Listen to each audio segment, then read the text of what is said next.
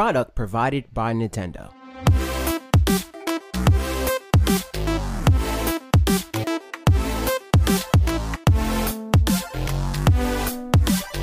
Hey guys, what's up? Welcome to episode 43 of the podcast. Episode 43. That's right. This is the 43rd entry in our now semi-weekly podcast. Here on youtube.com/directlytoyou. As always, if you guys want to become channel members, you can do that for $5. You can support the podcast, you can do that anywhere between $1 to $10. And yeah, good stuff there. It's all over the place. Yeah, like, comment, subscribe. Yeah, do all that good stuff. All the good stuff you guys know you should do. But yeah, I mean, just jumping off. I mean, what have you been up to? I seen you 2 days ago with the stream. Yeah. Smash Brothers. Smash Brothers.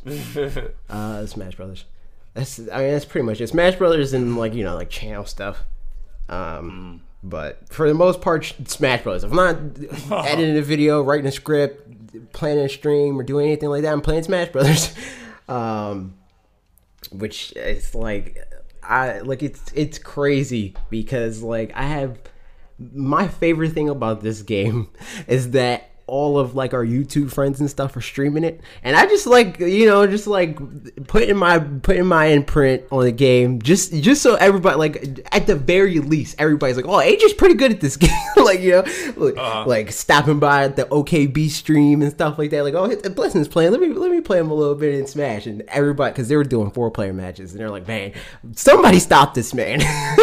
So it's just stuff like that. I enjoy that. Because, I mean, it's noted that we both pride ourselves on how well we play Smash. We're by no means, competitive level, but, we're, right below that. Man, speak for yourself. I'm about to go to EVO next. No. But, What's your GSP right now? No. Yeah, exactly. Honestly, no. It would be higher, but I've just, I haven't been playing a whole lot. I don't know. 16. No, I'm at 1.6 million. So yeah, I mean, playing a whole lot is not really an excuse though. I feel like the least you play, the better your GSP is, because it's it raises as everybody else raises. So you get to Elite Smash and you never touch it again, you'll stay in Elite Smash the whole time. So it's not. I don't think you should ever be able to lose it. I don't know. It's just dumb to me. Yeah, I mean, it makes sense that you lose it. You shouldn't be able to lose it that easily. You need to be messing up. You know, you lose once and get knocked out. That's kind of weird, but yeah, right. Because that literally happened to me. I won the and I lost twice. But the way I lost the first match was literally. First of all, it was a 4-player match, which in Elite Smash is stupid. Yeah. And then I got teamed up on. So I was in Elite Smash, and these people had to team up on me. That's crazy. Yeah. So they ended up, of course, naturally I lost, and then I lost against Ridley after that, which no complaints there, fair and square, whatever. But the first one, I'm like, what? That's crazy. Right. When I lost my Elite Smash, I don't even it was weird that I even got it because I was. From when I started, it was the first day or maybe the day after that I got into Elite Smash with Corrin. And at that time, I literally touched no other fighter but the Inkling, period. That's it. Well, the Inkling and Kirby and World of Light for a couple matches and that. Because at that time, I hadn't even really dived into that. But for the most part, I was playing with just the Inkling. And I was like, I'm going to play with Corrin and see how I do there. And I just won 4 matches in a row and immediately was in freaking World of Light. I mean, Elite Smash. And then I just was like, all right, cool. And I left it like that. And then eventually I went back and I played it again with Corrin and I lost 1 match and immediately got knocked out. I was like, jeez. Yeah, that's dumb. And then since then, most of when I play Smash is in arena matches. So that's why I was saying I don't think that the amount of time you put in that way, playing online matches longer or more doesn't contribute to you doing better more than it will with you doing worse. Unless as you play, you're learning more about the character that you're playing, which is rare. A lot of times you're going to get in your way more often than not if you play a lot.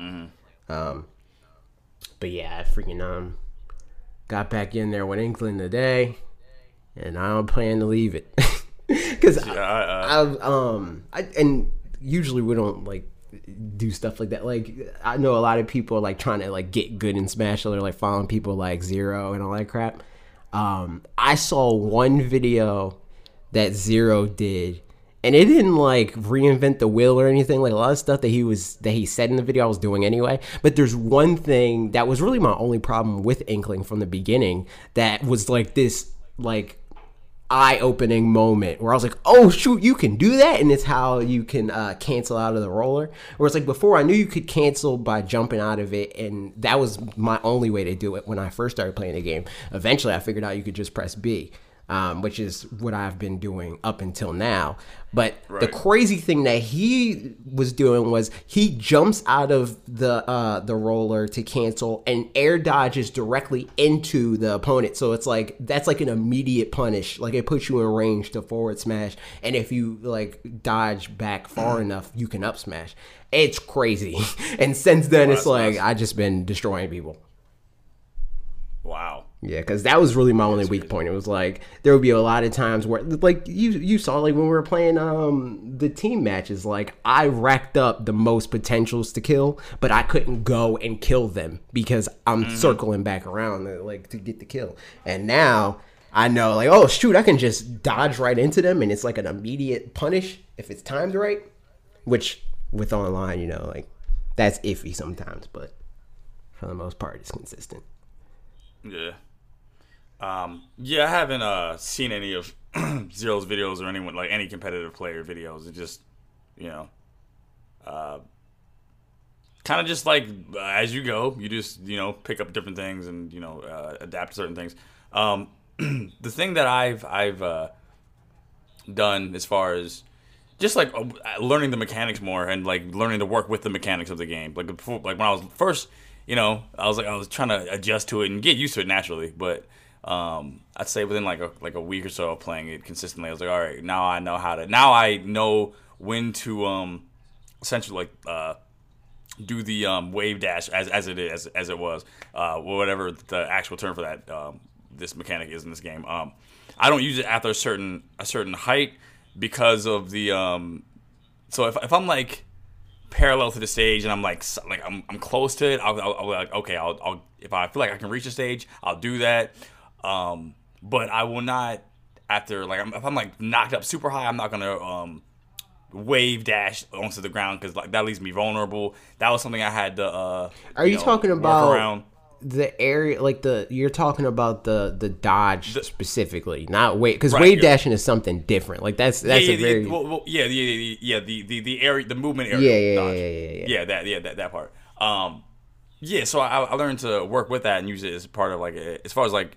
More than like when I have to use it defensively to recover, I can do that. Like when I'm close to the stage, like wow, I feel safe, or like I've been doing like I'm using it more offensively now. Like now I'm just like okay, I can you know get around you in a way that I can you know I don't have to dodge roll as much, and that helped me out a lot. Yeah, look at me giving the people all the my freaking. I think the biggest keys. Thing for you is like. It would be almost weird if you looked up guides on how to play because every character that you play have always been in the game.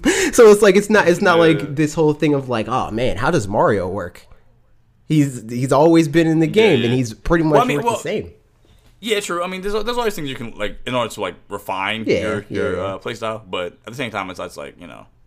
Because I'm sure freaking, of course, like Zero, he's freaking crazy. Yeah. He probably. It's like, because for me, like. Here's how you combo this, you know? Because, yeah, I never really, like, when I looked at it, it was more of, like, there has to be a way for this roller to be more reliable. Like, to figure out how the roller itself works. Less of, like, I need to learn combos and stuff. Like, nah, I just wanted to know, like, how to cancel out of that reliably. Because it's kind of like, it seems like it's only useful. Or at least it did at the time. It seemed like it was only useful if people had really high percents, because they could just mash out of it most times, and like the ability to punish is completely squandered. Especially since if you look at it from like somebody that plays the Inkling, it's obvious how many weaknesses, because a lot of people think that the roller is broken, but there's a lot of ways to like easily avoid the roller. So it's like, with how easy that is to avoid, there has to be an easier way to like make good on that punish than to just like hope that you cancel out in time and run back to them. So yeah, it was like for stuff like that. But outside of that, have you really messed around with any other modes, or you just been playing like quick play?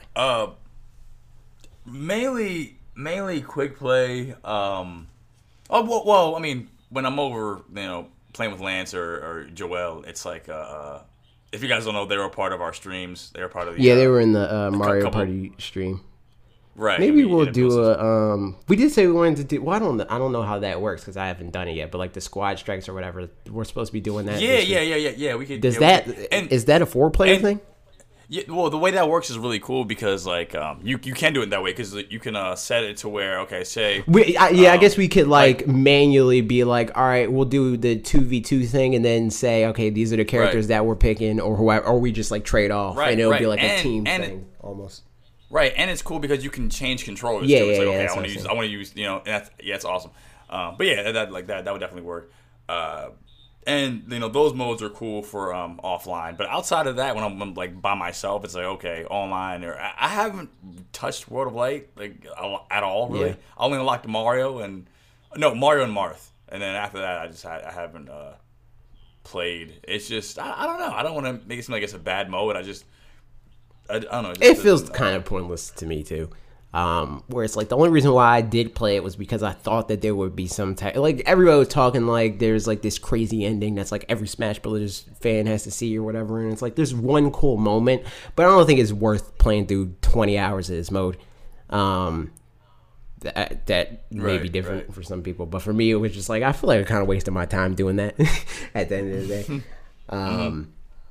And I could have been doing way better things. I would have, that time would have been spent way better if I was just like, all right, let me play online and do quick play. I would have had way more people in Elite Smash. I hear that it's, and you can you know give your opinion on this because I wouldn't know, but I heard it gets challenging. No, World of Light doesn't. It doesn't. You can cheese every single fight in that. There are like a couple and it's random, so it's not like a thing of like it gets hard, you know, like, and like if when I think of somebody saying, man, this mode gets really hard, it's like it's a progression. There are random spikes of like, man, this challenge seems impossible, but for the most part it's a general like you can cheese everything with spirits, and even the ones that are crazy difficult you could cheese with spirits or just because the AI is not good. Like I'd say maybe 4 spirits on the in World of Light where I'm like, man, this is pretty difficult. They just off themselves, so it's like, all right, wow. And then like the final fight is like a final fight, you know, like it's not like it's harder than the rest of the things except for like those random impossible things, but it's not. It doesn't feel impossible in those same ways. Like I would say I had a spirit battle with I think it was Pauline. I think Pauline specifically. It's like Peach and her whole thing is she runs away from you, and there you got to fight a DK and a Mario, and I think there's it's timed. It's like you have like a minute or something like that to beat them, and it's on Donkey Kong stage. That one was pretty hard to do, but she killed herself. The final boss is like not as hard as that, but it's hard. Oh, okay. All right. I think a part of it, you know, and like unfairly so, I'm like, this isn't Subspace Emissary, yeah. and I think a lot of that comes from the you know suspense that a lot of us we were all around, like, okay, what is this? You know, what? Right. And I mean that reveal with the whole these are spirits and this whole mechanic, it felt it was like a winded. They spent a lot of time on that. I don't know. It kind of just took the sail out of that final direct for me. I was like, yeah. And then now I'm just like, I don't really. And I mean, we talked about this, and I tweeted this out when I originally beat it. But yeah, I don't think that. I definitely think Subspace is better. I don't think that either one of those modes are like particularly good, you know? Like, I'm not, like, if I'm talking to somebody that, like, really, like, enjoys the mechanics of Smash Brothers and they're, like, a pro player or whatever, I'm not, like, you gotta play Subspace or whatever. Like, Subspace is good because it's, like the cinematic qualities of it. That's what made it worth playing. Right. Because you get to see, like, all these different characters interact in this way. But the gameplay of it was, like, meh. I would say World of Light's gameplay is better, but it's still not worth, like, carving out time to play outside of everything else. And that's really, like, there's nothing about it that I would say is a driving force to, like, recommend that other people play it, you know? Like, yeah, like this, the online is good, but World of Light, play that, you know? Yeah, exactly. Like, I will go up to anybody that's, like, a fan of Nintendo and would tell them, like, yo, you gotta experience Subspace Emissary because of the, like, the cutscenes and stuff like that. But this doesn't, this mode doesn't really have anything like that. Yes, I mean, say, like, you know, guys, say what you will about Brawl, you know, as far as, like, where it stands in the, you know, where we'll stand in the legacy of Smash, but Subspace is definitely a freaking watermark mode in you know, for sure. The series. Definitely. But yeah, more Smash. We'll definitely be playing more Smash. Actually, after this podcast episode wraps up, I'm gonna boot it back up, and I'm gonna try to get Elite Smash again. Now, now the thing about it is, I thought you were saying that we were gonna play. I was like, oh shoot, are we doing? Is this a thing? Are we? I mean, we can do that. I just seem to switch with my characters. It's weird because like, Mario actually, as I said before, wasn't the one who got the Elite Smash for me at first. It was actually Zelda. Yeah. Mario is now beating Zelda in GSP, but Zelda is also tied with Pit in GSP. That's right. So that's yeah, I know. But I was doing really good with. But I mean, this isn't a crazy surprise to you because like I played you with King K. Rool. But I was doing really good with King K. Rool, and I wasn't expecting because I don't like him. Like I like him like to play as him, but it's not a character that I'm like, ooh, he's cool. You know, like I don't really care about King K. Rool in that way. I gotta send you the or cut when you edit this. You don't gotta cut this out, but when you edit this, put the product provided by Nintendo for my Smash Brothers video. Put that directly in front of like where the podcast starts, so because we that way we prefaced it. But anyway, product provided by Nintendo. All right, cool. But yeah, so like.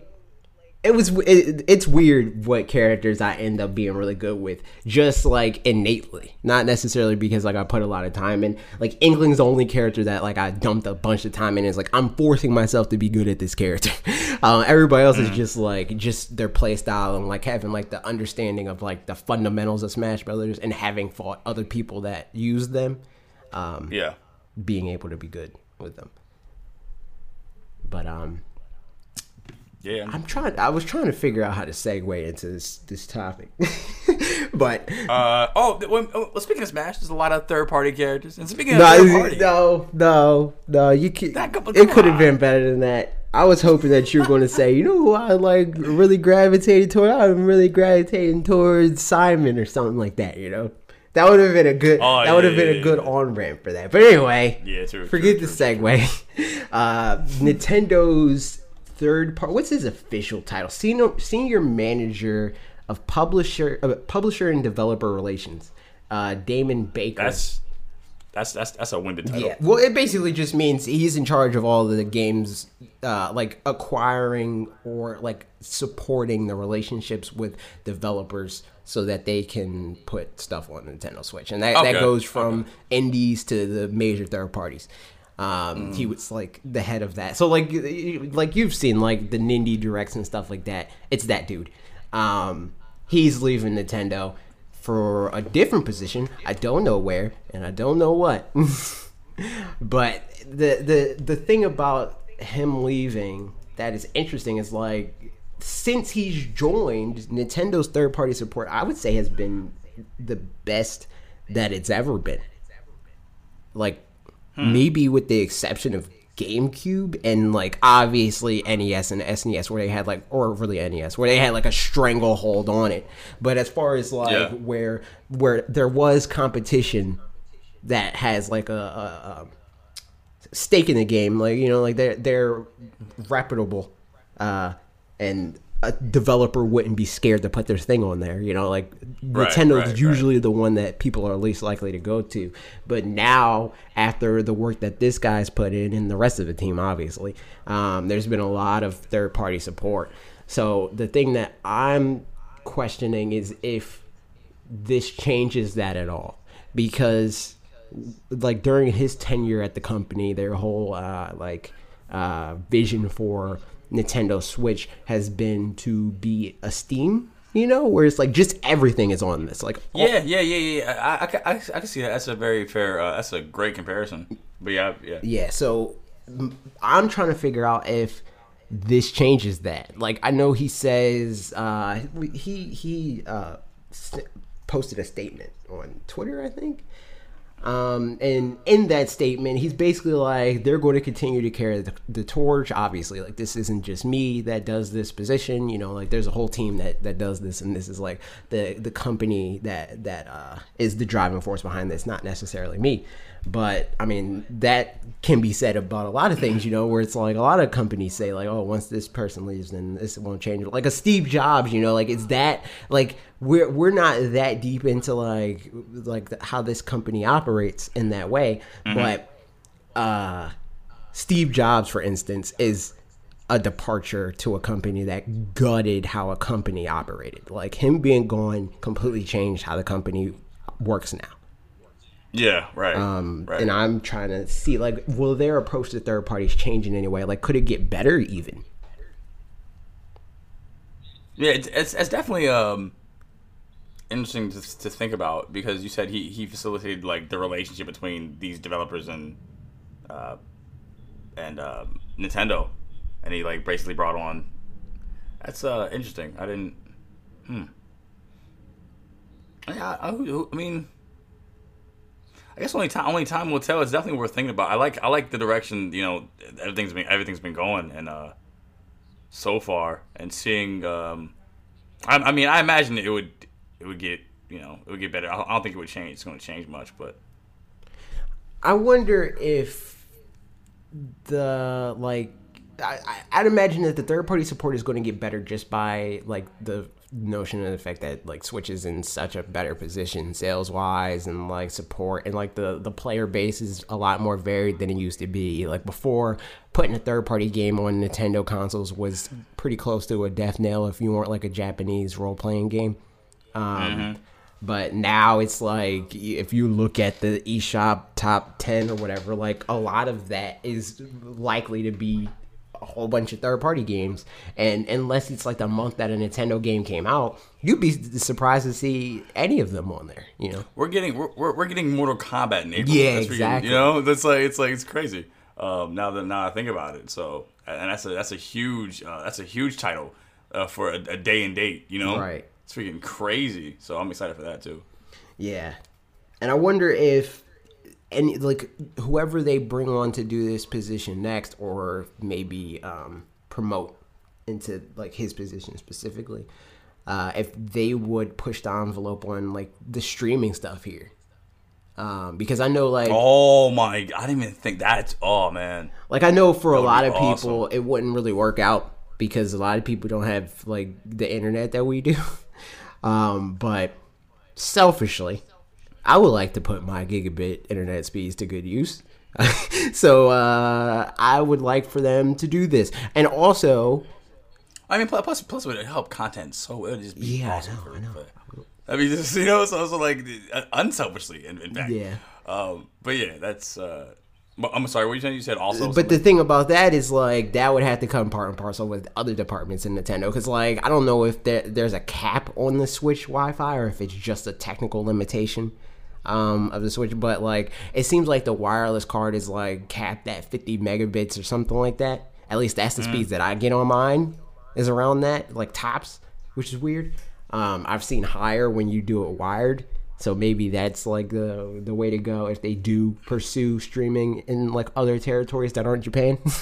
But I would really like if that's a part of like whoever the next person is to take the helm of that position. If that's a big part of their goal. Yeah, I definitely think that that would just be awesome to see, because like that would open up so many different avenues on top of it. Because like that is one key component that, you know, we're missing as of right now, and it's not something that's like, it's like a crippling thing. But I mean, it would be nice to see, you know, to see that aspect being brought into this onto the Switch. Yeah, and, for sure. Because I mean, at this point, it used to be a thing of like, man, that would be cool if that came to the Switch. But now at this point, it's kind of like, seriously, you know, like seriously, if you're not putting the effort in to put whatever this game is on the Switch, you're messing up at this point. It's not a thing of like, oh, the audience might not embrace it. Oh, it's not powerful enough or whatever. Like, nah, it's like the engines are scalable. A lot of people want games like this on the Switch now, and that's been proven. So you just do it. Yeah, before it seemed like, okay, these guys are like throwing Nintendo a bone, but now it's like a symbiotic relationship where it's like, okay, not only, you know, we're helping you too. Don't get it twisted, right. You know. Our install base is huge, and this is a super popular console, and people are loving it, and, you know. Yeah, like, just in, like, less than 2 years, Switch is already within striking distance of Xbox One. That's insane. That's insane. So it's like... And that just speaks volumes. Yeah. And even the article that we put up last week about... what was it? The outsold, like, what we said, was it Vita or what was that? Vita, yes. Yeah, Vita in Japan. Yeah, which is nuts. So like all these milestones that is surpassing already in this short lifespan, it's crazy. And I'm so excited for the future because we have such a long time to go, you know. And who knows what we're gonna see? You know, Smash is already out. We love Smash, but 2019 and 2020. You know what? I don't know about Smash. Oh, I don't know about Smash. You know. Smash is like one of those games that's like, you don't know if you like it. You don't know if it, you know? You know what I'm saying? Hashtag Melee's better. Oh my God, don't even. Because like, so many people genuinely believe that. We're going to create the hashtag. But I think that's a good segue to talk about, since we're talking about the Switch's numbers and stuff like that. So Nintendo had this like really lofty goal at the tail end of, or maybe even, it was like the beginning of this fiscal year. So around like March, they wanted to be able to shift 20 million Switches. So 20 million more Switches. At the time they were around, I think like 15 million, somewhere around that, yeah. Number. And they wanted to be at 30 something by this March coming up. Wow. It looks like I think that they might be able to hit it because we don't have final numbers for holiday and stuff like that. And we, again, this isn't even the last quarter before that. So we have this quarter, which will end, I think, at the end of this month, or maybe at the end of January or something like that. But it's until March. We have until March 31st until that whole thing wraps up and they say, okay, what's the final tally? And I think we're like 8 million off or something like that, or maybe even less than that. I don't know because we don't know. Oh yeah, if we're only 8 million off, then yeah, that's definitely doable. And then the other part of their goal was 100 million software units. They think that they're gonna hit the 100 million, but they're less sure that they're. And the important thing to note here is that they're not adjusting it. They're not saying like, oh, well, we think the new target is 15 million or whatever. They're just saying like, we're less sure about this. They're not saying like we're not going to hit it. They're saying we maybe not. You know, like, but you in the Wii U days, it would be like our initial goal was something like super low, like 3 million or whatever, and we're adjusting it to 1.5 million. You know, like they're not doing that. They're just saying like, I don't know, maybe. You know, like, or not even a maybe. This reads more to me like a probably, you know, like, whereas before, yeah, all things considered, it looks like all signs are pointing toward this actually happening. Yeah, I mean, like, you know, especially, I'm sorry, go ahead. Yeah, like with Smash's success, which I'm sure you're gonna like bring up and stuff like that, like the fact that Smash Brothers sold 5 million units in 3 days. To put that into perspective, for the PlayStation 4, both God of War and Spider-Man, they like leapfrogged each other, where it's like God of War was the fastest selling PlayStation 4 exclusive, and then Spider-Man beat it out by like a couple 100,000 units or whatever. That was under 4 million. And like that's on a console with an installed base of like 90 million or whatever, close to it at least. We're talking about a console with less than a third of that, and it almost like doubled that, you know? Like, that's insane. Yeah, that's freaking and a little bit further than that. So like the first 3 days it was the 5 million worldwide. 11 days into Smash Brothers' life, it sold 3 million just in the U.S. That's crazy. That's crazy. And man, we need to. Oh, man, I know this is going to create a storm, but I don't even care. We need to put this to bed. Ultimate is the best Smash Bros. game. Like, can we put that? Can we put this to bed? Because I know a lot of people are like, oh, they're going to hold on. I mean, I feel like the people that are going to hold on to Melee, they're going to hold on no matter what. Yeah. But this is the most like mechanically sound. You know, like, there's just so many. It's just the perfect blend of everything. It's just crazy. This game is just so freaking good. It's crazy. I just wanted to put that out there. Yeah, I mean, I agree. I agreed from the jump that it was going to be better anyway. Just because, like, for me, Smash Brothers games always get better. I think that, again, Brawl is like a weird point where it's like I can see an argument for that maybe being a step back as far as like mechanics go. Because they did like try to make it more casual, which in and of itself means that I would argue that doesn't make it worse. It just makes it a different experience. Like, they weren't shooting for what you wanted them to. That doesn't mean that the game's not good. That just means the game's not what you wanted it to be. And for me, I mean, we still had a lot of fun, like more competitive matches, and it didn't make us any worse. I would say that Brawl is probably like on the precipice of when we started taking Smash Brothers more seriously. Definitely. I see Brawl as like back in Melee, I was using items and all that. I was a kid, right? Yeah, you know, I wasn't thinking like, okay, I'm gonna get freaking crazy good at this series. Right. Brawl, I was still using items every once in a while. You're right. I was taking a lot more serious, and then Wii U, I was okay. You know, right. I was out of here. Exactly. Now it's not even a consideration with us. Like, there's some people out like, all right, let's turn items on. Like, my uncle AC, like he's somebody that's like, okay, yeah, let's put the items on. Let's do whatever random, stage or whatever. But for the most part, Smash Brothers is nope, no items. We're going on Omega or Battlefield, period. No discussion. I don't want none of these random like circumstances that's going to make you win or me win or whatever. Like, nobody should be winning unless it's because of their skill, and not because you got cheesed by the stage or whatever. Just to put like Smash Brothers sales in perspective. Just that, like, just the fact that it sold, like the 3 million units in the first. In the U.S. alone in the first 11 days, that would make it the 5th best selling Switch game just based off of the U.S. sales. That's with insane. The numbers that we have so far. That's insane. I wouldn't be surprised if this game passed 10 million by the end of this year. And I wouldn't be surprised to see it be the best-selling Switch game, full stop, before March.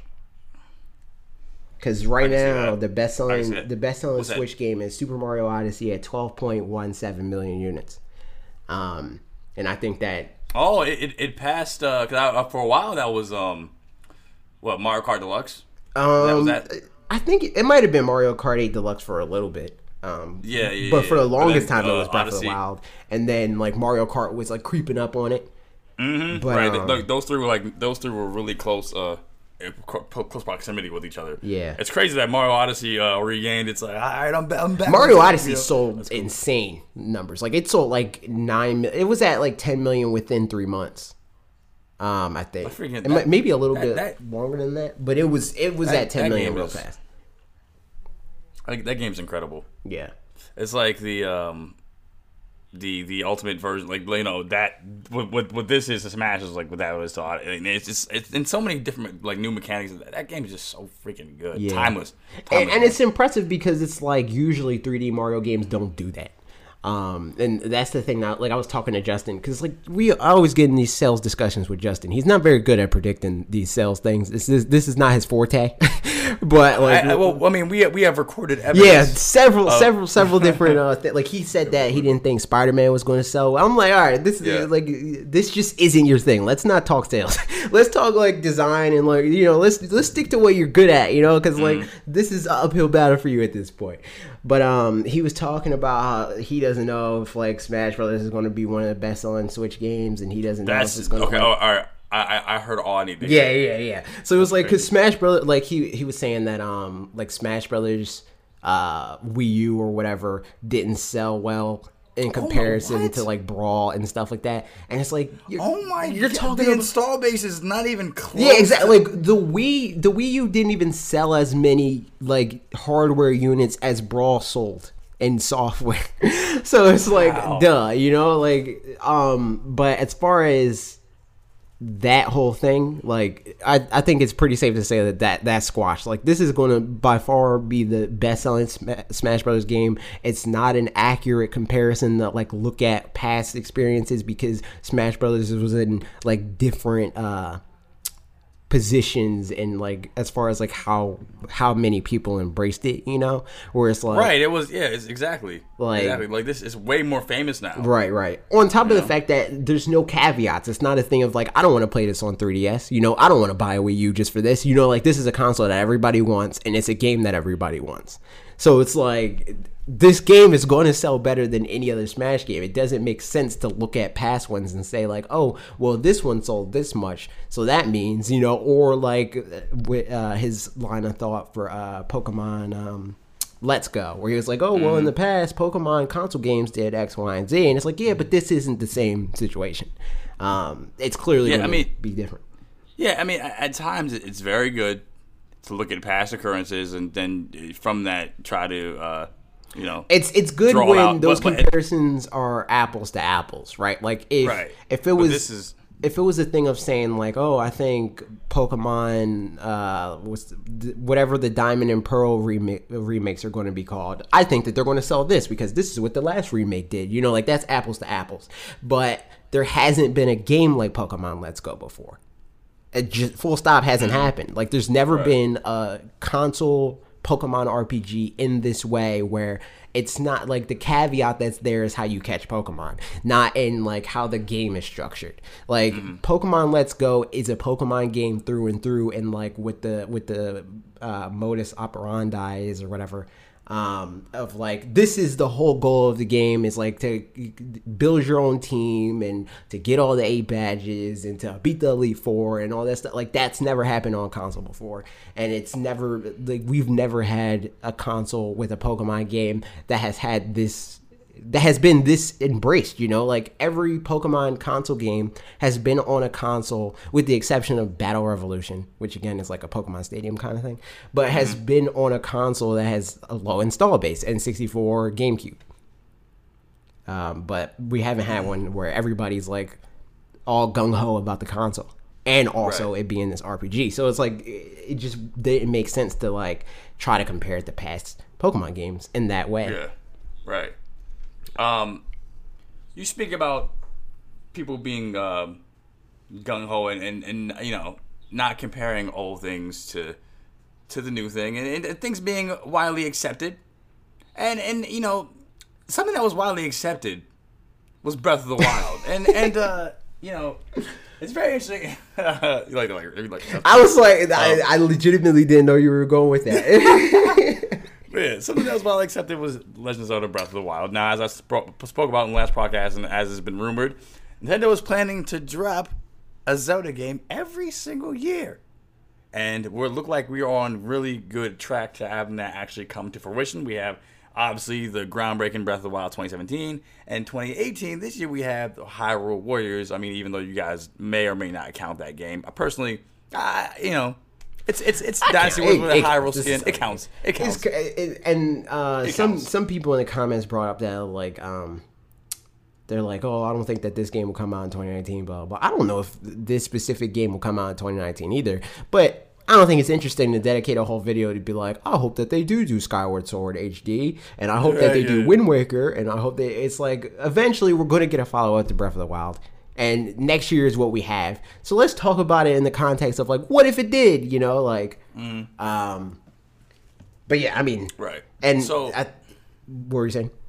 No, well, I was just going to dig into your video more. Yeah, go for it. Okay, so I like how you brought up how, and I completely agree that, you know, the draw of this game, Breath of the Wild, was to, okay, look at this world, and this is the, you know, take this all in, and it's, you want to explore this world, and that's, you know, that's the whole of it, the entirety, and then, you know, your journey across, however you may end up completing your quest, you know, you can do so. But there is definitely lacking depth as far as the shrines, and I like how you mentioned that in the video as well, incorporating the temples in the next game and make them a part of, you know, bring back those diverse temples that made the older game so fun.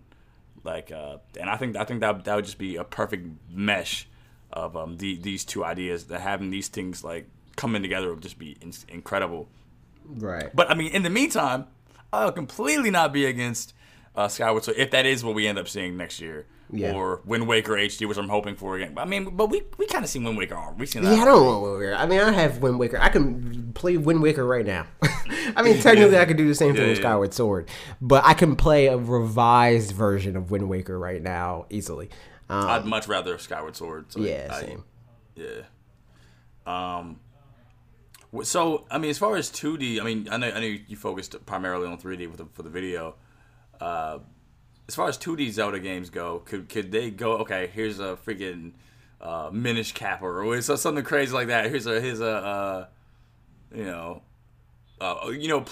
play more to the Switch's portable sensibilities. Okay, here is... I'm trying to think of the freaking... like a Link Between Worlds. Yeah, a Link Between Worlds, Phantom Hourglass type-esque. Right. I think we'll definitely get that eventually. I mean, they've said them as much themselves, where it's like, yeah, we'll make it 2D Zelda games in the future, and we'll put them on Switch. As far as when, I don't know. I have no clue. I don't know what they're doing with Zelda. They're not really telegraphing that. Like, all we know is that, like, obviously Breath of the Wild did super well. So I think that puts Zelda in a different tier, where it's like Zelda has always been like an important franchise that has done pretty well for Nintendo, but it's never really been a Mario, you know, where it's like Nintendo fans look at Zelda like it's a Mario. But if you look at the numbers, it doesn't really sell like that. You know, like you're not going to get Breath of the Wild was the exception, not the rule. Not every Zelda game sells 10 million units. In fact, I'm pretty sure Breath of the Wild is the only one to do it with one SKU. So, like, just the Switch version alone sold 10 million. Like, Ocarina of Time, I think, passed 10 million, but it was with the help of the Wii re-release and, like, being on 3DS and, like, all that stuff. Right. But Breath of the Wild is, like, the first time that that's ever happened. Period. Mario always does it. It's almost weird if Mario doesn't hit 10 million, you know, even for the 3D games, which are more like, I don't know if you'll get there, Mario, but like, right. For Zelda, like this kind of puts it in a different light. I think that this is a watershed moment for Zelda, especially if they continue on that path, like in the same way that like Smash Brothers progressively, like, it was groundswell support, you know, where it's like they progressively sold better because each time somebody's friend said, man, this series is great, you know, so it's like more and more people's friends bought the game, and obviously like more kids are born and like come into age to play a game like that and stuff like that. I think Breath of the Wild is going to have a similar effect on whatever the next Zelda game, and get Zelda games even after that, how they're going to do. Yeah, it definitely tipped the scale, and like is a paradigm shift of like just it's the perception of Zelda. It's you know, it's gonna be a lot more like it's funny, but it's gonna be like from the people who brought you Breath of the Wild. Exactly. Even though they've been making Zelda games for forever. It's just funny that'll literally be how people look at it. Like, man, they made Breath of the Wild, man, this is gonna be good, you know. So I think that'd be very interesting to see. I'm excited for the next full fledged Zelda game. Yeah, because that's just been a thing, especially like on our channel in particular, like just for games overall. Where like if Breath of the Wild is possible, you know, like imagine what else people could do if they really looked at their franchise and saw like the core of what made it special and expanded from there, rather than saying Fire Emblem. Every game ever, Pokemon, yeah, you know, F-Zero, yeah. whatever game, insert X game, and that game can be improved because it's a lot of people thought prior to Breath of the Wild that you had to be this crazy juggernaut for a company to put this much time and effort into the game. But like I said, like Zelda's never really been that. Like it hasn't been a Mario. It's not a Pokemon, you know, right. But they still put that much time and attention into the game, and it became a game with that much acclaim because of how good the game is. It wasn't because of the franchise. It was because of the game itself. And I think that applying that even further to like, oh, this is like the not only like in a world where this game exists, this is in a series where this other game exists, so we gotta do better, you know, like, or we gotta at least do that. Right. I think it's how a lot of people view it, so I think that they'll buy in for that reason. And speaking of things we at least gotta do, I at least gotta get to somebody's comments. All right, no, we're gonna start off with Pargalark. He also makes a second appearance in this podcast episode because he had something to say on my video as well. That he always puts the thoughtful. Yeah, you know, I was gonna like if I would have saw that, I'd have gave him the kibosh. You know, I don't want to give Pargalark too much power. You know what I mean? Yeah, I'm right. Like, oh, he has way too much power. He's gonna get power hungry, right? Exactly. He's like, I run the episode now. Here's the outlet. He's gonna send us the freaking outlet. Yeah, exactly. He goes on to say, I do really hope that when Nintendo says a new Zelda game every year, they do mean it like they have in the past several years and along similar lines that Pokemon does. Breath of the Wild is my favorite game of all time, but I would by no means want mainline Zelda games annualized. Not that I think that's what Nintendo meant anyway. I would, however, be totally down for Majora's Mask, for Breath of the Wild sequel, prequel, whatever, in the game, on the same engine with a whole different story.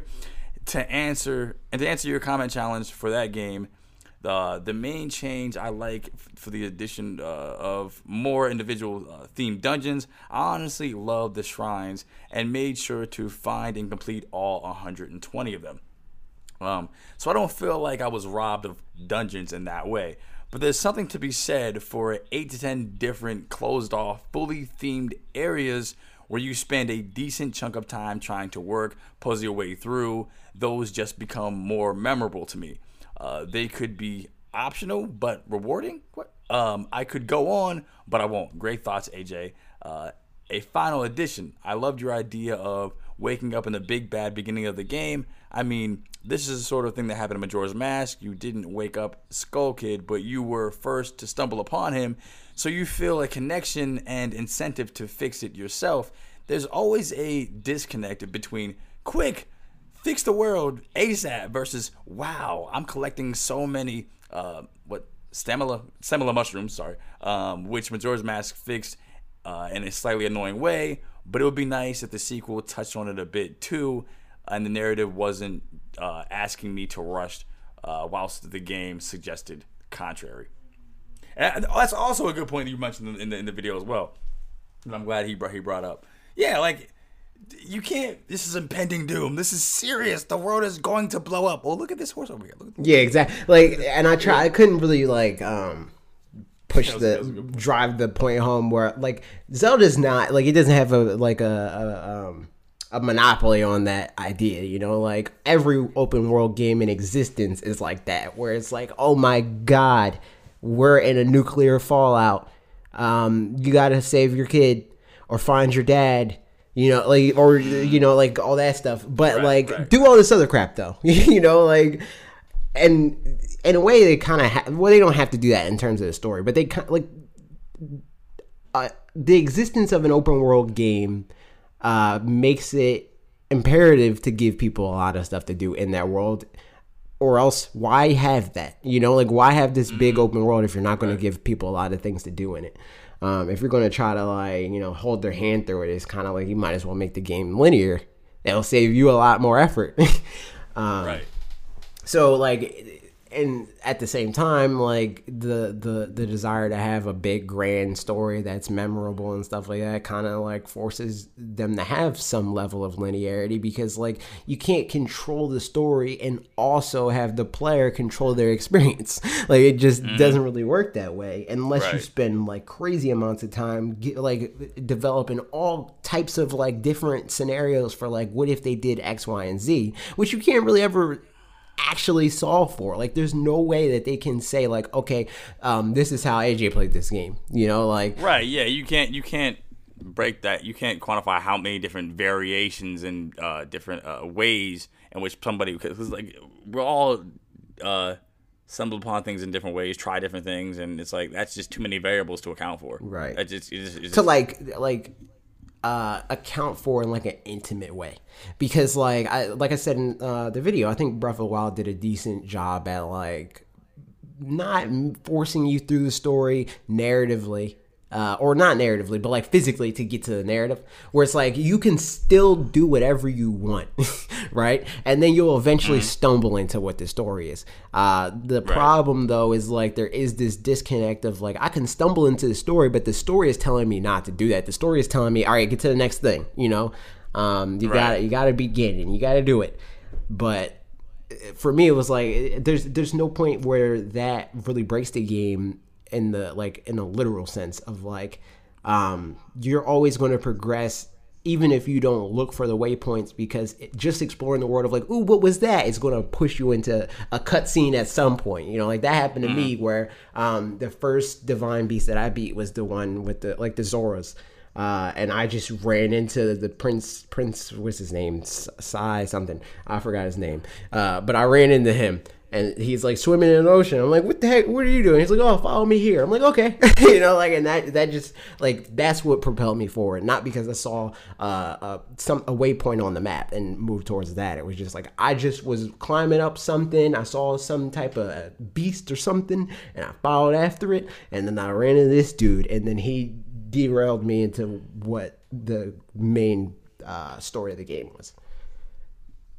Yeah, that's And that's the kind of experience that I feel like this game would, you know, it's best suited for, like as far as, you know, you stumbling upon things like that and then being led into and versus like, all right, I'm gonna just follow this path here on the waypoint, and you know, which is very typical for a lot of open world games. It's right. Okay, here's objective over here, you know, side quests sprinkled throughout, but I mean, you know, whether you do those or not, I mean, that's up to you. And, you know, they really have no merit to, it's just a lot of padding for the most part for a lot of the games. But, Breath of the...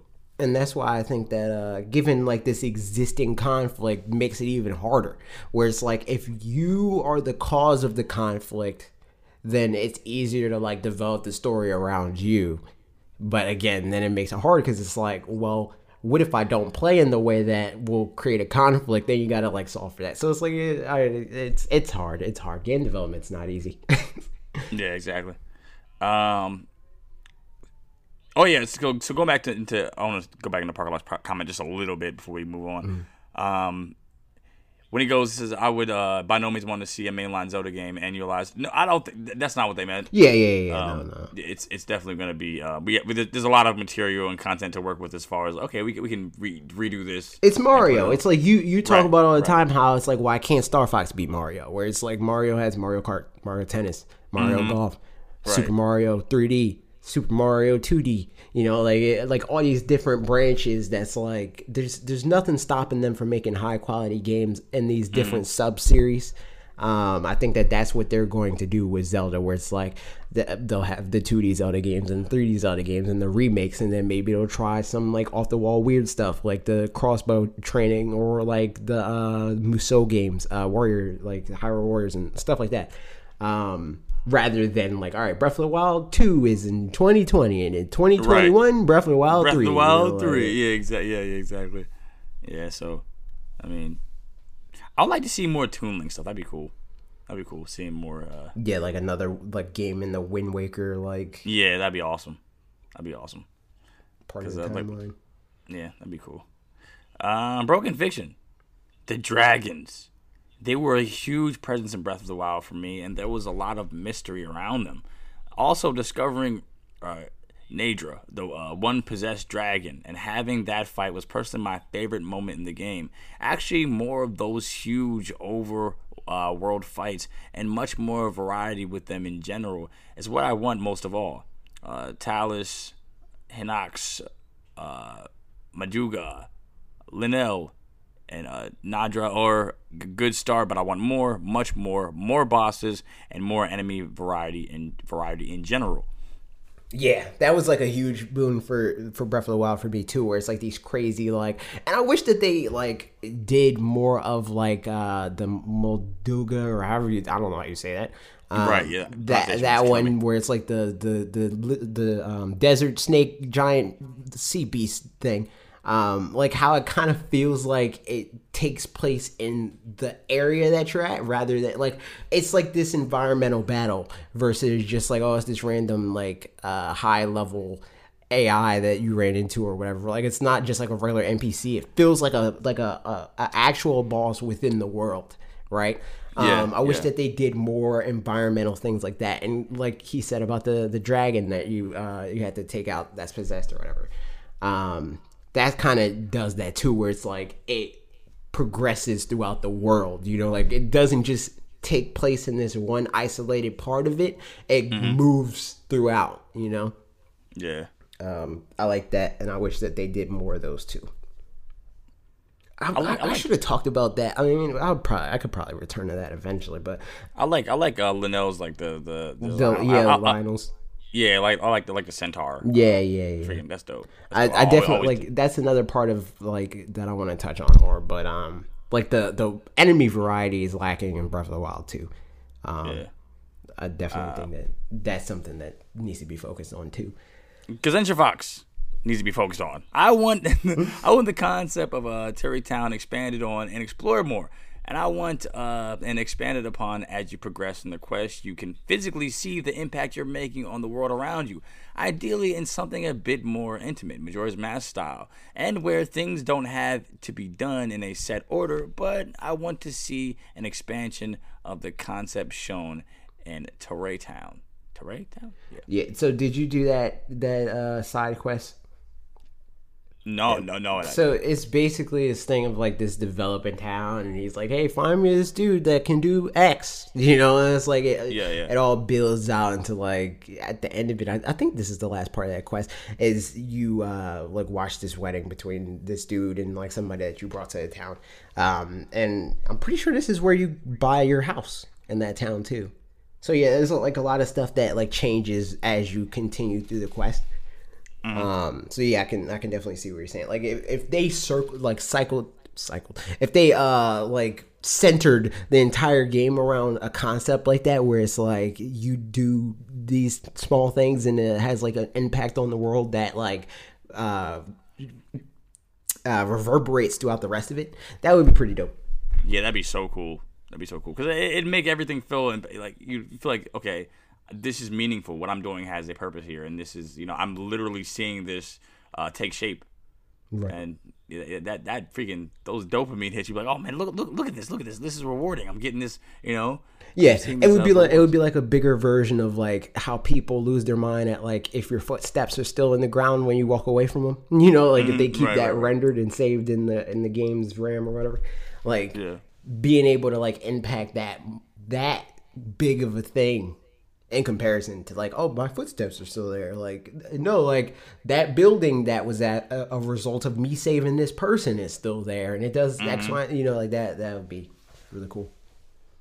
I don't even have to say it. Christoph Sklasky. Christoph Sklasky. Whatever. Sorry. What if I want? What I want from the next big 3D Zelda game are better side quests. For me, the main story of Breath of the Wild was good for what the game wanted to be, and it wanted to be wide open. Of course, this meant stories sometimes were a little bit lacking, but they could easily make up for it if they put more attention to the side quests. Most of them were simple, repetitive fetch quests. If side quests and their own little stories, it would make it it would easily make up for what the was lacking in the main quest. That's true. That's a good point. That kind of continues what Gazentia Fox was saying. And I think there's like little glimmers of like super special moments in it. Like Eventbrite is another side quest that's pretty dope. Stuff like that. Yeah, I agree. More of that stuff. Man, there's already stuff. I could make a whole nother Breath of the Wild video. Yeah. Like, all right, there you go. I could see it now. Yeah, save it for like next month. Yeah, I'll do it like freaking a long time from now. Michael Mulligan says, if they make it similar to Breath of the Wild in terms of go anywhere, climb anything, etc., one way to mix it would be to incorporate floating islands and bring back everybody's favorite sub-weapon, the good old hookshot. Imagine Link swinging around under the floating island a la Spider-Man, shooting out from the edge of the tower or mountain to snag the island it passes by. They'd revolve around the map like clouds, not just stay in one spot, or use it to gain elevation when climbing and paragliding aren't enough. Adding the ability to climb under things can add a lot to the game and make it feel different enough from Breath of the Wild's traversal without making them alter the overall mechanics and physics too much. Plus, adding floating islands to the world allows them to add all sorts of stuff on the island itself, maybe even in the island, such as caves, tunnels, even temples and shrines. Each island could have a little challenge of some sort, or just a treasure chest, or just a rupee and a korok seed. Either way, but either way, it'd be neat to see. Also traveling underwater, but that's an idea for another day. I definitely agree with the having floating islands in the sky. That'd be just awesome. Yeah, that would be like Just Cause levels of like crazy like trick shot sort of situations, you know? Yeah. Like, it takes me back to the temple, the sky temple of what was that? Twilight Princess. Twilight Princess, yeah. Yeah, that takes me back to that. So I like that whole idea. That was cool. That's actually one of my favorite temples in that game. But yeah, if not my favorite. But yeah, that'd be awesome to see. And plus, it would just give you like man, I'm on top of the clouds, and you know I could swigger at the hookshot. That'd be a cool way to traverse through the world. I could actually see that working too. That'd be awesome. Yeah, just combining all that together. I would definitely be down for that. Yeah. So. I you know what else I'd be down for? If people gave Sonic the movie, all right? They gave the 2019 Sonic movie room to breathe, room to grow. And just, you know, can we see a trailer before everyone, throws everything at the wall? You know, okay, so what do you like takeaways from my video yesterday? All right, so something that people were commenting on the podcast and like that people said to me and stuff like that is they were laughing at like my reaction of like, and I'm sure that was their initial reaction too of you being like, I don't know, maybe this movie would be good. We're like, what? Are you stupid? Yeah. But like to be fair, like you did have that's a good point that like we haven't seen the movie. It could look, I mean. Visually, it could look terrible, but that doesn't necessarily mean that the movie will be bad. Right. I think that the problem here is that it's like come with your best foot forward sort of situation where it's like I knew from the jump that the PlayStation Classic was going to be stupid because how they announced it was here's these 5 games and these 5 games are like meh, you know, like there's a couple games, like there's 2 games that they announced or whatever that a lot of people are like, oh right. Yeah, Tekken and Final Fantasy VII, pretty cool, you know, but there was nothing on there. I was like, oh, okay, like these are the iconic games, like this is why people own this.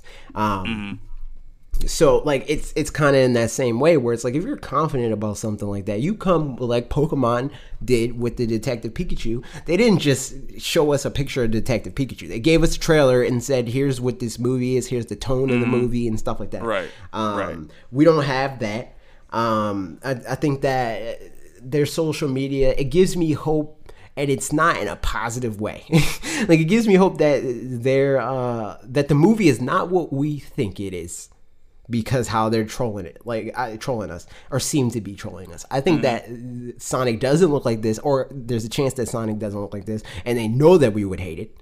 So they're like, that's what they're getting like people all riled up for about the movie, and then they want to be like, okay, here's the real thing, you know, and it looks a lot better than. Yeah, and you know, I want to speak to that in more depth, because like they're definitely doing themselves no favors with that. You know, it, like even if it is a troll, I mean, like, okay, but a troll for what purpose? Like what? Because that's all brain for them. I think that if they were to do that, like, I would embrace it more than I would if this was actually the thing. you know, like there's a lot of snarkiness that comes from like you know, Sonic's like Twitter, like, you know, like, he has a lot of like they you're right, they do like these little like blurbs of like humorous, you know, type of releases, and every tweet is like, yeah, and they poke fun at like, you know, like, right, the OCs, right, and like the Sonic and like, you know, like all that stuff. Mm-hmm. So mm-hmm. that, I mean, that would be a good way to be like, ah, you thought this was Sonic? No, this is Sonic. Here's the Sonic. You yeah. know, like it's kind of bad that it's like, okay, let's argue and say that is the case, or this is like one big troll, and they're playing into the narrative. Okay, people are going to hate this. It's like, why play into the, like, you know, why is that your, okay, let's play into the people who are going to hate this, because, you know, Sonic gets a lot of hate. Like, I don't know. It's kind of... I mean, that, you got to play with the cards that you got, you know? Yeah, like, people already were going to be, like, skeptical of this movie. And I think that what you said about the Pokemon comparison, I don't agree with it on the whole, because I think that... really they were risking more by being something that's like so beloved, and like so many people have this like very specific vision of what it should be.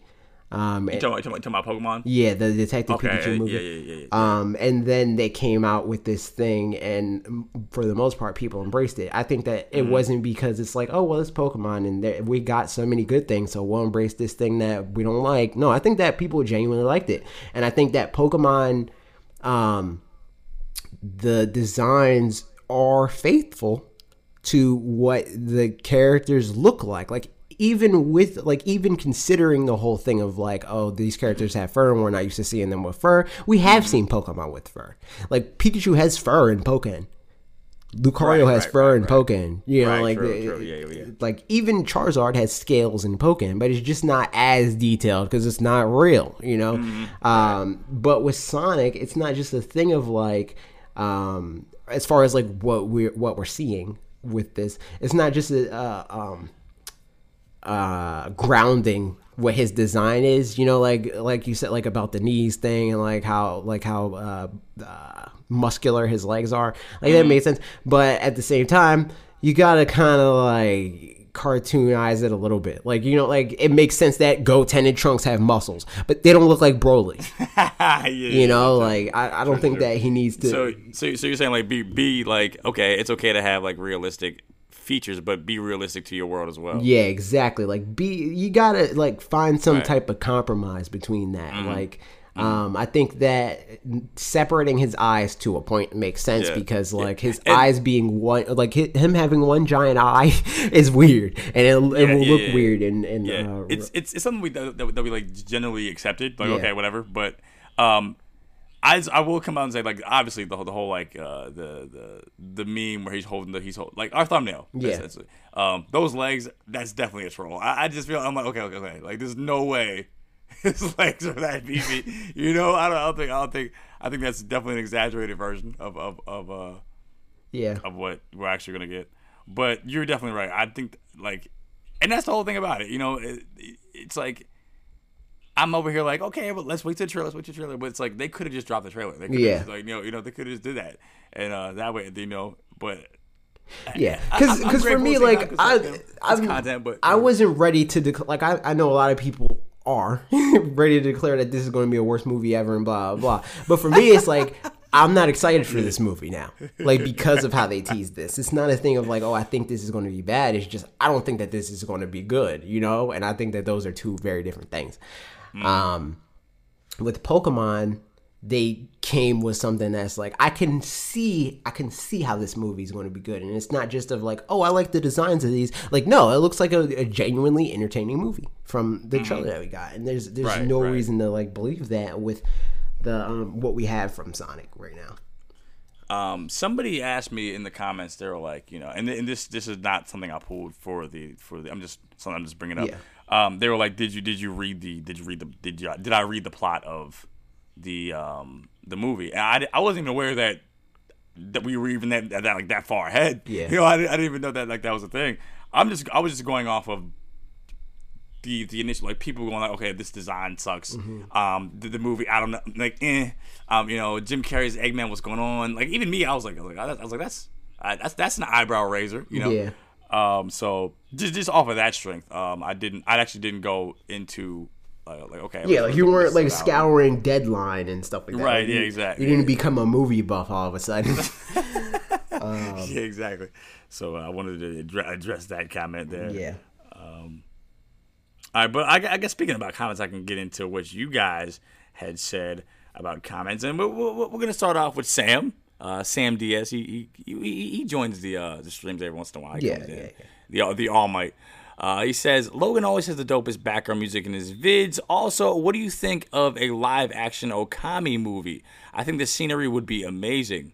I actually did reply to this on the video, but well, not the video, but the comment. I think that'd be awesome, but it's something that had to be so like. Just that art style for Okami would be, this is a very interesting idea, but they'd have to nail that. They'd have to get that, yeah, and they have to get that like that timeless tone to it as well, because that's what the game has in itself. Like that game's never gonna look bad, right. So that's true. So in order to put that in a movie, it's like, yeah. I mean. At that point, I don't think you can do live action for Okami. Like, live action for Okami would be weird. They got to do, like, an Into the Spider-Verse sort of, like, art style with that. Okay, yeah, that's true. I don't really know that much about Okami as far as, like, the narrative of it, so I'll be down for that. Me neither. Like, I mean, I wouldn't have, like, that sort of attachment that kind of kills a lot of video game movies where it's like, that's not, like, the game I experienced, you know, or it's like, mm-hmm. I don't have that baggage. So, like, as long as they tell a good story, it's like, it would be serviceable for me. Yeah, I totally agree. I'm in the same boat, honestly. Dutchy Dirtbox says, which is a funny name, I think the fact that the movie is live action and not fully animated is the main reason I think it's going to blow. I don't get the reason we need to have realistic video game characters at all. I wasn't asking for a realistic Pokemon, but I was pleasantly surprised with how it managed to stay true to the design of Pokemon, while also being more realistic. It's not like they gave Pikachu a rat face. If they did the same for Sonic, then I'd be okay with that. I honestly don't like or dislike the leaked image. It's just kind of there. I still think he should have his gloves and socks, or at least his iconic shoes.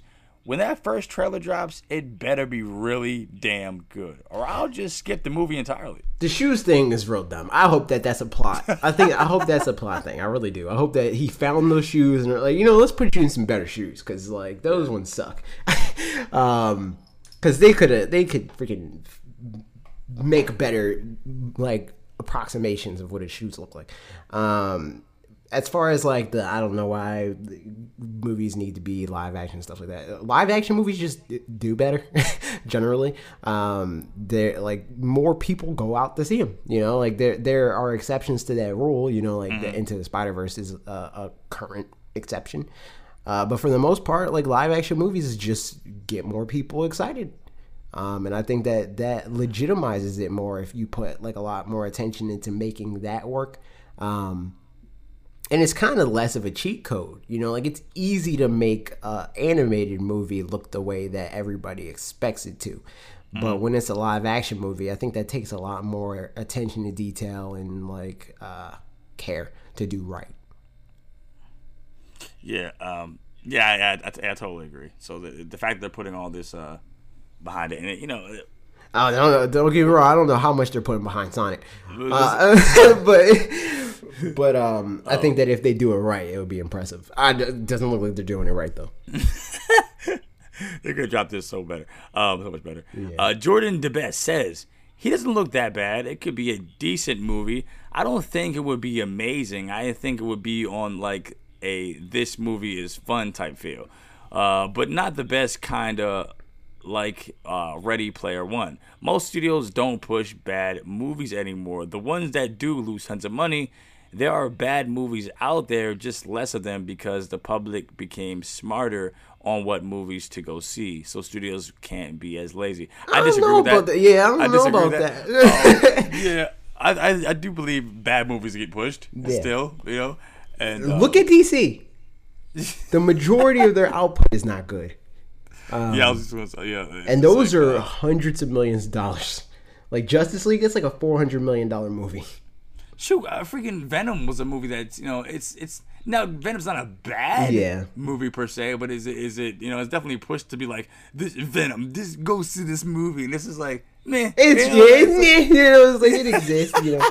It's there. Well, you know, and for a movie with that type of budget, like that doesn't make any sense. Exactly. Like that's like a double-A, you know, like that's like a let me try to think of it. I was about to say Okami because Okami is like in that realm, but Okami is not like a meh, you know. But like as far as budgetary like constraints go, like that's on the level of like a, you know, Ty the Tasmanian Tiger, right? Like it's like a double-A game. It's not a freaking like Batman Arkham Origins or Asylum or anything like that. Like it's not this crazy like production like Justice League is, where it's the freaking $200-400 million movie. So for a movie to even be like, that was fun, you know, like I don't think that a movie that costs that much money is allowed to be fun, you know. Yeah, exactly. Yeah. It's kind of like this. It's like the whole freaking like when Destiny first dropped, they put all that freaking money behind it, and the result was just meh. Yeah, it's like you can't fund that thing like that. It was $500 million. Yeah, you know, and who's playing that now? Like, you know, it's crazy. Dan, it's ridiculous. Oh man, oh jeez. Pargalot goes on to say, I think your point about the realistic look of Sonic not being able to ruin the movie is honestly spot on. By itself, it can make his look awkward, but the audience will get used to it in time, and the rest of the movie will stand on its own. What is perhaps concerning, however, is that the design, and Sega's reaction to it, seems to show that the studio obviously isn't trying very hard to make sure that the Sega team is pleased with aspects of the movie. This could absolutely be fine and make for a great movie, or it could mean that the movie team thinks they know what's best all on their own and should be seeking some extra insight. But here's hoping for either a great movie or a train wreck. That's true. That's a good point. It is like that's usually what I look for with Sonic games. It's like I hope this is either really, really good or really, really bad. Because if like I can get content out of really, really bad, I can't get content out of meh. You know, like that's why I didn't make the Sonic Forces video. Because like it's not like the worst game to ever exist, but it's not a good game either. But for what was I about to say? The whole thing, for me, that pushed this over the edge of like I really don't care about this movie is the fact that, like he said, like people on the Sonic team were like, nope. Like the best responses from them, like, you know, like the most like diplomatic were like, well, that was a interesting choice. You know, like none of them were like, man, like I really like the direction that they're going in with this, you know, and that's not ever a good sign. That's true. That's not a good look at all. It's really not. I feel as though, and that's true. Like that's why you can't really lean one way or the other. I was like, oh, this is gonna be so big, but that is true. That is not a good indicator to you know to go forward on. And man, I really hope this movie's good. But like I said in the video, time will tell. Yo, do you like my little warning in the video? Yeah. I was like, people probably gonna be triggered. I was like, warning, but people put the scary music in there. I was like, I feel like we gotta do that more often. Yeah, because that's like always the case. It's like sometimes though I wouldn't even be able to do it because like I'll make a video and I think this is perfectly reasonable. You know, like there's no way people would be mad at this. And then it's like I freaking upload. It's like, oh, okay, well, I didn't know that was going to be the reaction, but see, right. It's weird because the videos I go into, this is going to get dislike bombed, right? I'm thinking people, you know, they're going to tear this video apart. I'm over here defending a movie that, you know, and the like ratio is like, I'm like, wow, you know? Yeah, like it's a normal like to dislike ratio, really, right? And yet some of our videos, I'm like, What? Like, yeah, where did that come from? You know, like, yeah, I wouldn't expected you to get mad at that, but all right.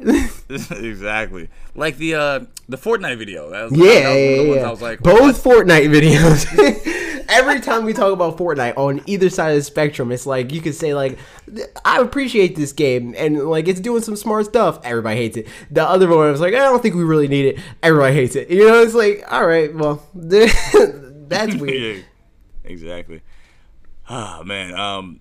So we're nearing the end of the year of 2018, which is crazy to even think about. This year went by so fast, and a lot of people are gonna be having their game of the year discussions. You know, there as you know, the Game Awards just passed, but everyone has their own personal list, and you were a part of an article for OKBeast. Yeah, they did like this thing where they, you know, reached out to like their different friends and like they do game stuff, you know, work at whatever outlet or have their like Twitch channel, you know, different stuff like that. And they're like, hey, write an article of your 10 favorite games from this year.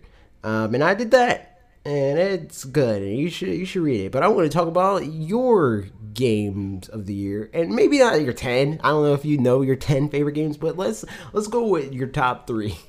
Favorite games of this year. All right, Smash, Spider-Man, and Octopath Traveler. Boo! Is it in that order? Yeah. Are you saying? Oh, you're going 1 to 3. Yeah. Okay. Yeah, 1 to 3. 1 to 3. Yep. Okay. Oh, you think I was going 3 to 1? Yeah. Oh no, they're 1 to 3. I was confused. I would never disrespect Smash. Like, yeah, how dare you? How dare you? Right? Exactly. But a lot of people are like. It's just weird to me that so many people are like, I don't know, Smash Brothers can't be Game of the Year because, like, that's not really the type of game that gets Game of the Year. You know, it's like, I legitimately saw people comment, like, I'll probably play Smash Brothers more than any other game that I played this year, but it's not really a Game of the Year type of game. I'm like, what are you talking about? Like, it's your favorite Game of the Year. It's the game you played the most, but it's not a Game of the Year type game. That's stupid. Go away from me. That makes literal no sense. I don't get it. It's like people have it ingrained in their mind that the only way you could be a Game of the Year is if you're this like third-person action game. Like it's the only way that you can be Game of the Year. Mm-hmm. You have to be Breath of the Wild or God of War or whatever. You know, like that's the only type of game that's allowed to get Game of the Year, which is dumb to me. Yeah, I don't get it. And speaking of things I don't get. I don't get why a lot of these Q&As here about the same topic. That's Bob's fault. Whenever Bob freaking like posts something that's stupid, a lot of people like really like jump on that and like, you know, like have a ball with it. This man's over here creating a wave with his with his humor. All right, so Q&A segment. Bob says, "What is this rash on my back?" I think that That's something you need to see a doctor about, Bob. I know that this line of work makes health insurance a pain, but you gotta figure it out. You can't be flaring up in the morning. I don't know what's going on. Fred was going to say, is the rash on Bob's back due to you knocking him on his ass all the time? Probably. Grim says, why is it so easy for you to beat Bob and Smash? And does it have anything to do with the rash on his back? Most likely. Yeah, definitely. When Bob hits the blast zone, the ripple effect of the animation, you know, that gets on his back, and I don't know. So I kind of like, I don't know, like Bob has a vendetta against Dan now. Because every time I'm talking about somebody that I play in Smash Brothers that's like that I never played before that we both know, like Blessing. I played against Blessing and I was like, Blessing's pretty good at this game. I don't think that he's like, you know, like on our level, but he's pretty good. So I compared him to Dan. I was like, Dan, he's like around that level, and he's like, I don't like the fact that you compare people to Dan and not me. That's funny. That's funny. I was like, that's because Dan is better. Like he I was like the way I put it, I was like, he's at least two CPU levels higher than you are right now. Wow. Like, so now you're creating conflict over here. Weaving the you know, two CPU levels isn't that high though. Like you're over there pulling the strings, I'm just saying. So now Bob is like, I will destroy him. I was like, I'm just saying, like it's not like you're not like way worse, but you're just worse. It's like I will destroy him. It's like, all right. Yo, look at this competitive spirit coming out. That's what Smash does to you. You're like, urgh. I'm taking on all challenges. Anybody who wants to get a game, that's what it does. It really does that. Somebody goes on to say, "Grimhane is still Grimhane. These are all Grimhane. Okay. Grimhane took over the rest of the Q&A. What console do you think, quote unquote, won 2018? Is that even a question? By virtue of the fact that I didn't really care to play anything on any other console other than Spider-Man, I'm gonna have to say Switch. But as far as like in the eyes of everybody else, probably PlayStation. PlayStation had a lot of good stuff this year. Like God of War and Red Dead Redemption and Spider-Man. Yeah, they can. They can definitely afford to take this little break from E3 next year, which is very interesting. I want to see what their future plans are, but time will tell on that.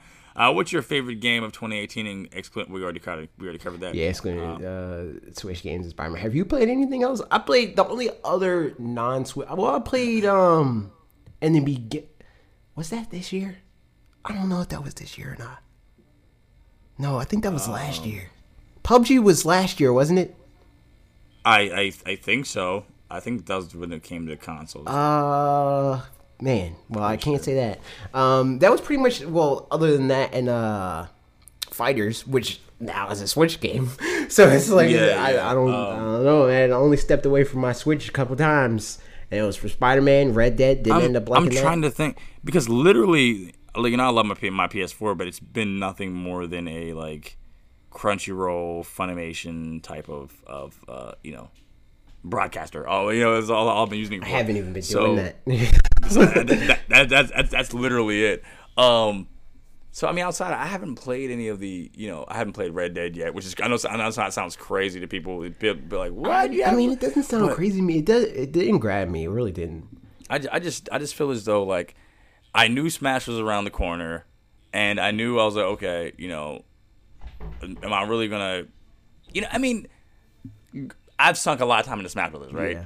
So I'm like, do I really feel like I want to like dive into this world and get invested like that and put all this time into it? I was like, man, Smash is right at core. For me, it's just like I feel like Red Dead is not the game for people that like have time constraints. You know, if you can like, if it was just a thing of like you clock out and you're done and that's all you have to do.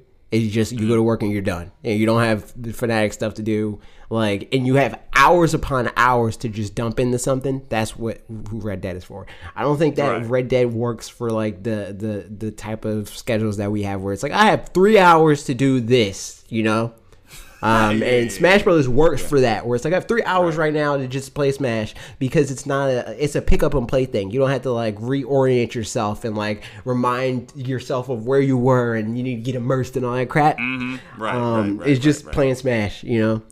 It's like you know, and that's kind of like where I was with where I am with Persona 5, and it's funny that like we bring up Smash because freaking my boy Joker's in the game. But anyways.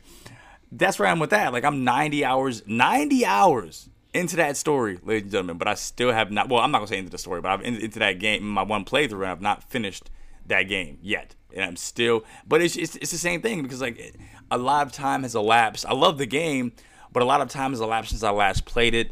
I got to go back and read, like, journal entries to keep up with the story beats. And, you know, it's like... It falls in that kind of line. It's like, okay, I have a lot of stuff to do, a lot of YouTube things to do, and I'm like, okay, I don't really necessarily want to... I don't want to restart it because 90 hours, man, that's freaking crazy, you know? Yeah. But at the same time, it's like...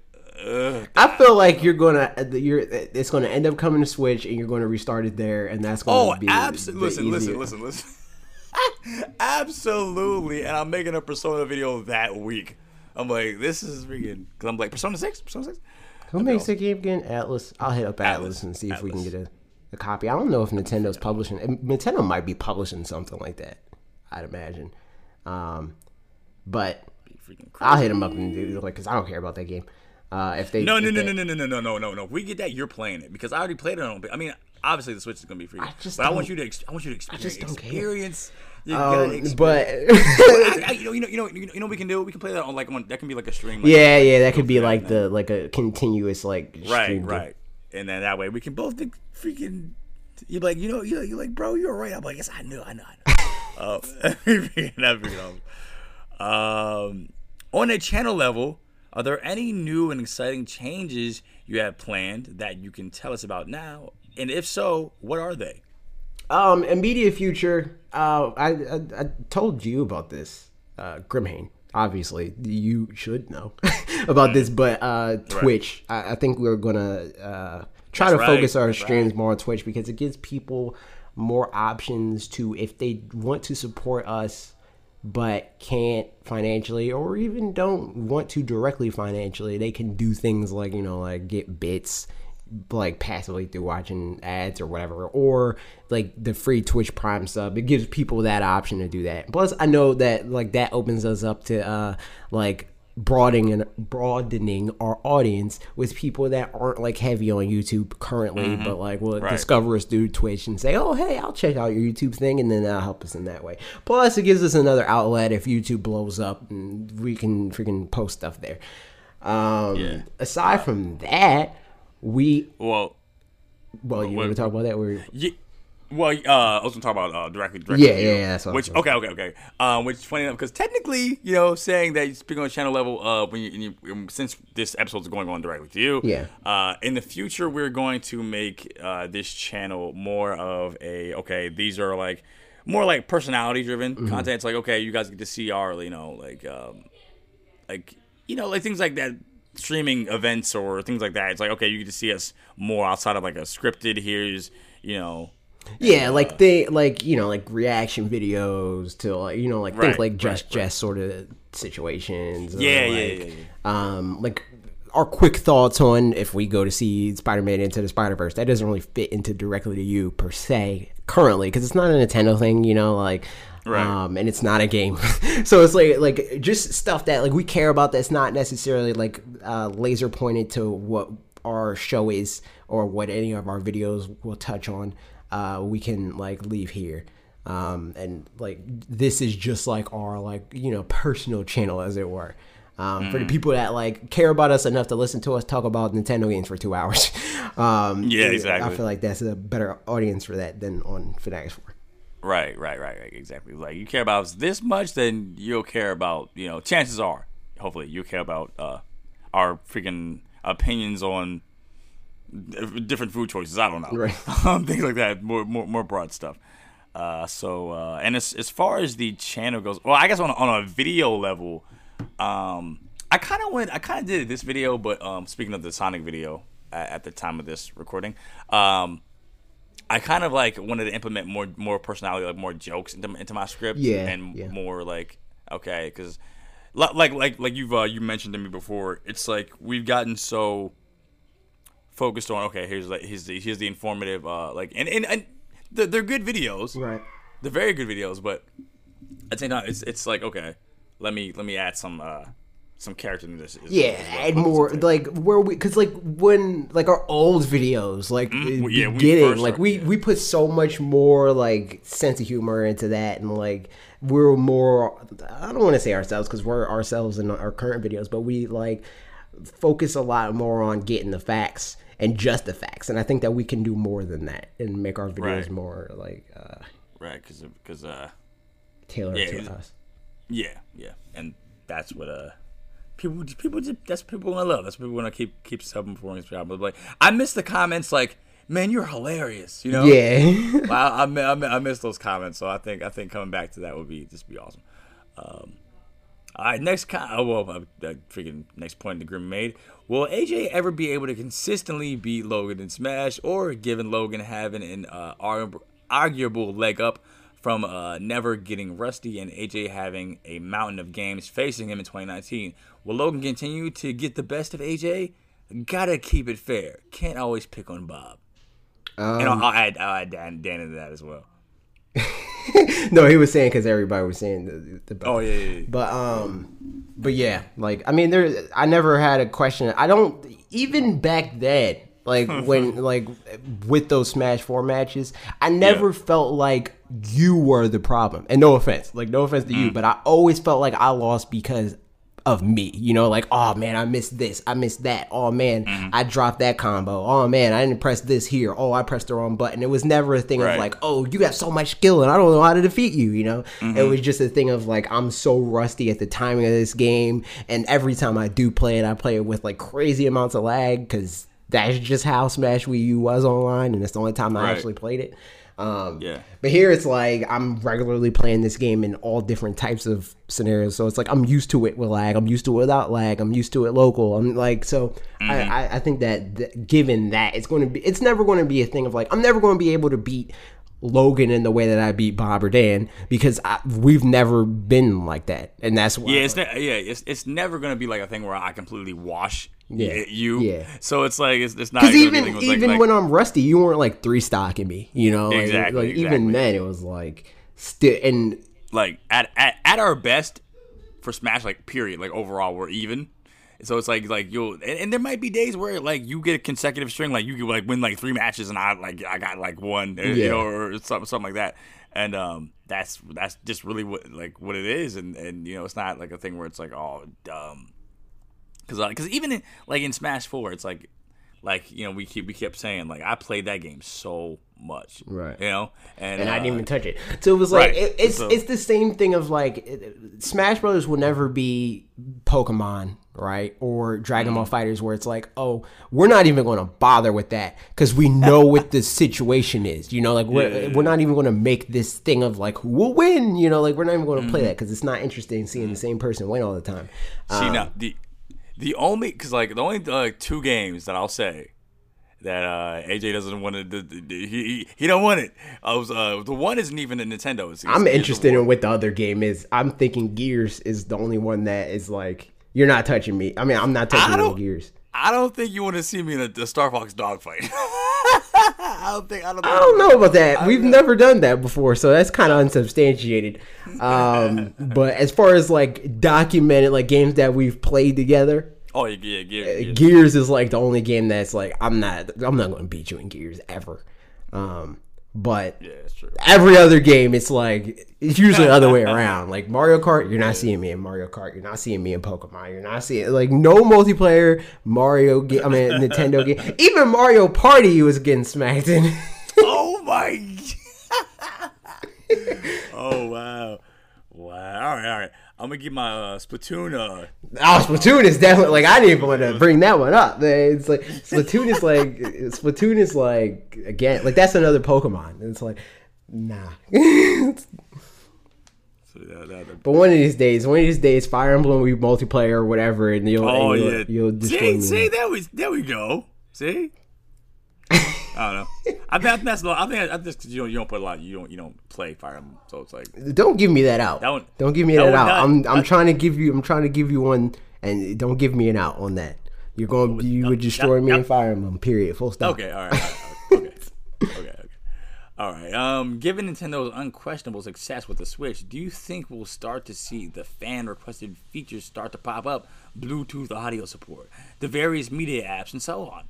I think we'll definitely see the media apps. I think that they've already made that clear, that was part of their plan of like once the Switch is established as this gaming console, they're going to expand out from there rather than do the Xbox plan of the opposite of like we're going to establish this as an entertainment brand and then we'll expand it out from video games. I think we'll definitely see that. I don't know about the Bluetooth audio support. I don't know if they care to even do that. That's right, Grimhane. Don't worry. You'll get your ESPN now. whatever. You'll get your NHL app. yeah. Don't worry. Your WWE freaking thing. That wasn't even random. I know as a person that cares about his viewers that Grimhane is an NHL fan and he wants an NHL game, and I think the closest he'll ever get is an NHL streaming app. There you go. There you go. All right. Congratulations. Ravix, what's your ideal Switch 2.0? I want a bigger screen, but not like an iPhone XS like situation where it's like it just increase the screen real estate rather than making the Switch itself bigger. I want, I don't know, like swappable like D-pads, like, you know, like the how they had that Xbox 360 controller where it's like you can like turn the D-pad and it like goes between like the circular like all one button sort of D-pad and then like the cross D-pad. Like I want them to do that with the, try to figure out how to do that with the current like separated button D-pad and then like a cross D-pad. That would be cool. I don't know. Give me better battery life. I guess make the screen 1080p, but I don't care about that, if I'm honest with you. I don't know. Is there anything that you want in that? I mean, I haven't even thought of it. You know, I honestly haven't even crossed my mind. I'm just so content with the Switch itself. Yeah. I'm just like, at 2.0, just give me more games. Yeah, just give me more games. I don't care. I don't. I mean, me personally. I'm just that like, said, if they come out with another one, I'm definitely going to acquire it in some way. Rather, whether it's Nintendo provided or I just buy it and freaking. Yeah, depending on what like if it's like depending on what it is, I'm like okay, I'll jump for this. But I mean, if not, I'll be like, but if I'm being honest, the amount of like the difference that's necessary for me to buy another one is like it just needs to be visually different in some way. Like if it was just a bigger screen, I would buy it. Yeah, because I mean that's something I see like getting used out of. It's like okay, I was like okay, I play this game portable mode a lot, and we get a bigger screen out of it. Awesome, right? But if it was just a thing of like, we address this like super like. Insular bug that 5% of users have, which 5% is a lot of people, like 0.1% of people have, something like that. I wouldn't really care, but if it was like a big, like we doubled the battery life, like oh yeah, you gotta get that. Yeah. But all right. And speaking of things we gotta get ending this podcast because it is that was the last one. That was the last question that we answered in the Q&A segment. Thank you guys so much for being patient with these episodes, and they're continuous back and forth episodes. We're back in freaking session with these, so you know, look forward to next Saturday when we talk about AJ's video about Yoshi. So you know, I probably wouldn't tell about Animal Crossing spoilers. Oh yeah, cool. But good yep, deal, yep, good deal. Yep. Sounds good. Since we're talking about 2019 stuff, Fire Emblem? I'm talking about Fire Emblem. You probably should talk about Fire Emblem. I think they're having an event about Fire Emblem. But anyway, Fire Emblem. Next week we probably want to talk about what we want for next year. That's probably what we're gonna do. Yeah. Spoilers. Okay. Bye.